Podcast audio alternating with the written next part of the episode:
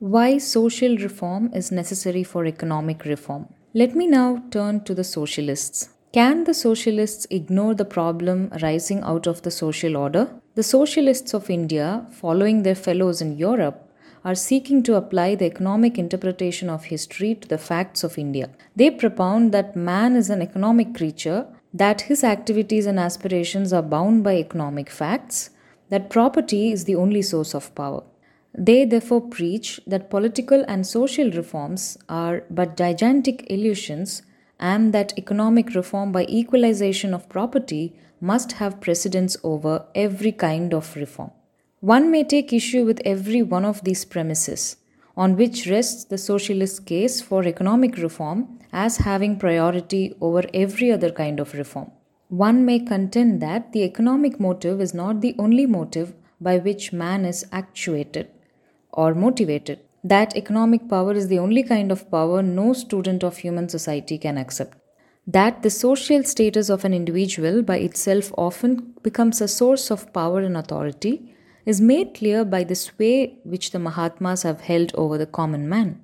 Why do millionaires in India obey penniless sadhus and fakirs? Why do millions of paupers in India sell their trifling trinkets, which constitute their only wealth, and go to the Benares and Mecca?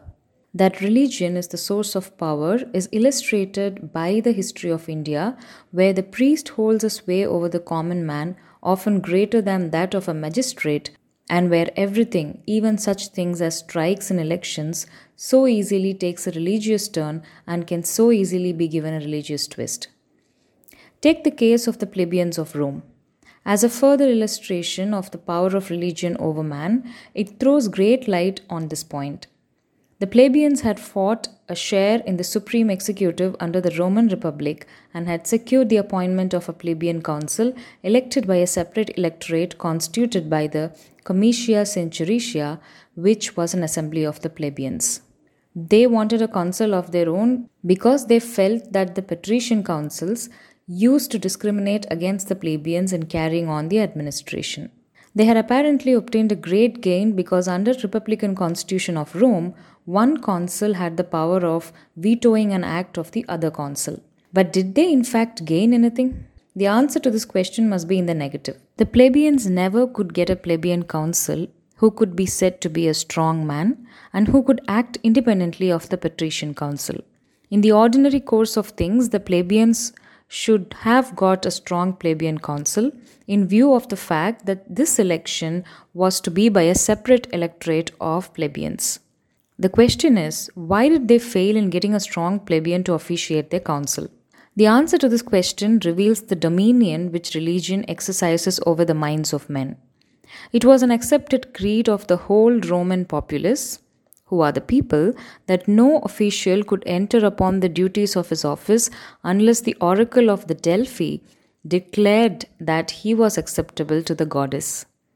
The priests who were in charge of the temple of the goddess of the Delphi were all patricians. Whenever, therefore, the plebeians elected a council who was known to be a strong party man and opposed to the patricians or communal, to use the term that is current in India, the oracle invariably declared that he was not acceptable to the goddess. That is how the plebeians were cheated out of their rights. But what is worthy of note is that the plebeians permitted themselves to be thus cheated because they too, like the patricians, held firmly the belief that the approval of the goddess was a condition precedent to be taking charge by an official of his duty. But what is worthy of note is that the plebeians permitted themselves to be thus cheated because they too, like the patricians, held firmly the belief that the approval of the goddess was a condition precedent to the taking charge by an official of his duties and that election by the people was not enough. If the plebeians had contended that the election was enough and that the approval by the goddess was not necessary, they would have derived the fullest benefit from the political right which they had obtained. But they did not. They agreed to elect another less suitable to themselves but more suitable to the goddess, which in fact meant more amenable to the patricians. Rather than give up religion, the plebeians gave up material gain for which they had fought so hard. Does this not show that religion can be a source of power as great as money, if not greater? The fallacy of the socialists lies in the supposing that because in the present stage of European society, property as a source of power is predominant, that the same is true in India and that the same was true of Europe in the past. Religion, social status, and property are all sources of power and authority which one man has to control the liberty of the other. One is predominant at one stage, the other one is predominant at the other stage. There's only one difference. If liberty is the ideal, if liberty means the destruction of the dominion one man holds over the another, then obviously it cannot be insisted upon that economic reform must be the one kind of reform worthy of pursuit. If the source of power and dominion is at any given time or in any given society, social and religious, then social reform and religious reform must be accepted as the necessary sort of reform. One can thus attack the doctrine of economic interpretation of history adopted by the socialists of India. But I recognize that the economic interpretation of history is not necessary for the validity of the socialist contention that equalization of properties is the only real reform and that it must precede everything else. However, what I would like to ask the socialists is this Can you have economic reform without first bringing about a reform of the social order? The socialists of India do not seem to have considered this question. I do not wish to do them injustice. I give below a quotation from a letter which a prominent socialist wrote a few days ago to a friend of mine, in which he said, I do not believe that we can build up a free society in India so long as there is a trace of ill treatment and suppression of one class by another. Believing as I do in a socialist ideal, inevitably I believe in perfect equality in the treatment of various classes and groups. I think that socialism offers the only true remedy for this as well as other problems. Now, the question I would like to ask is is it enough for a socialist to say, I believe in perfect equality in the treatment of various classes? To say that such a belief is enough to disclose a complete lack of understanding of what is involved in socialism. If socialism is a practical program and it is not merely an ideal, distant and far off, the question for socialist is not whether he believes in equality. The question for him is whether he minds one class ill treating and suppressing the other class as a matter of system, as a matter of principle, and thus allowing tyranny and oppression to continue to divide one class from another. Let me analyze factors that are involved in the realization of socialism in order to explain fully my point. Now, it is obvious that the economic reform contemplated by the socialists cannot come about unless there is a revolution resulting in the seizure of power that seizure of power must be by a proletariat. First question I ask is Will the proletariat of India combine to bring about this revolution? What will move men to such an action?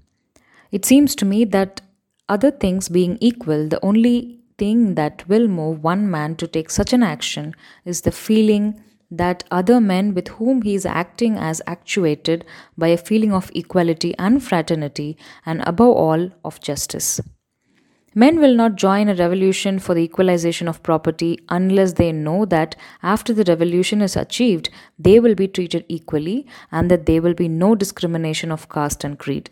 The assurance of a socialist leading the revolution that he does not believe in caste, I'm sure, will not suffice.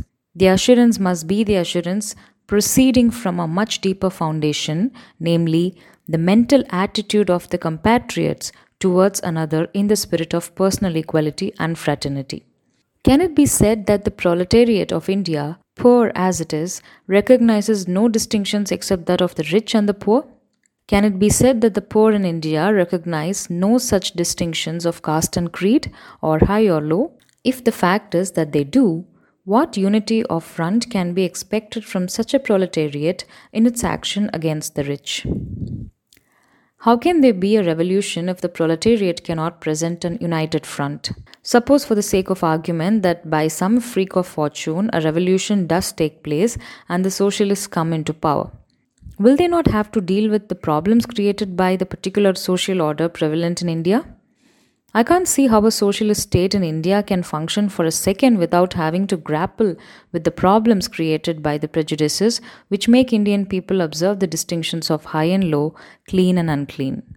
If socialists are not to be content with the mouthing of the phrases, if socialists wish to make socialism a definite reality, then they must recognize that the problem of social reform is fundamental and that for them there is no escape from it.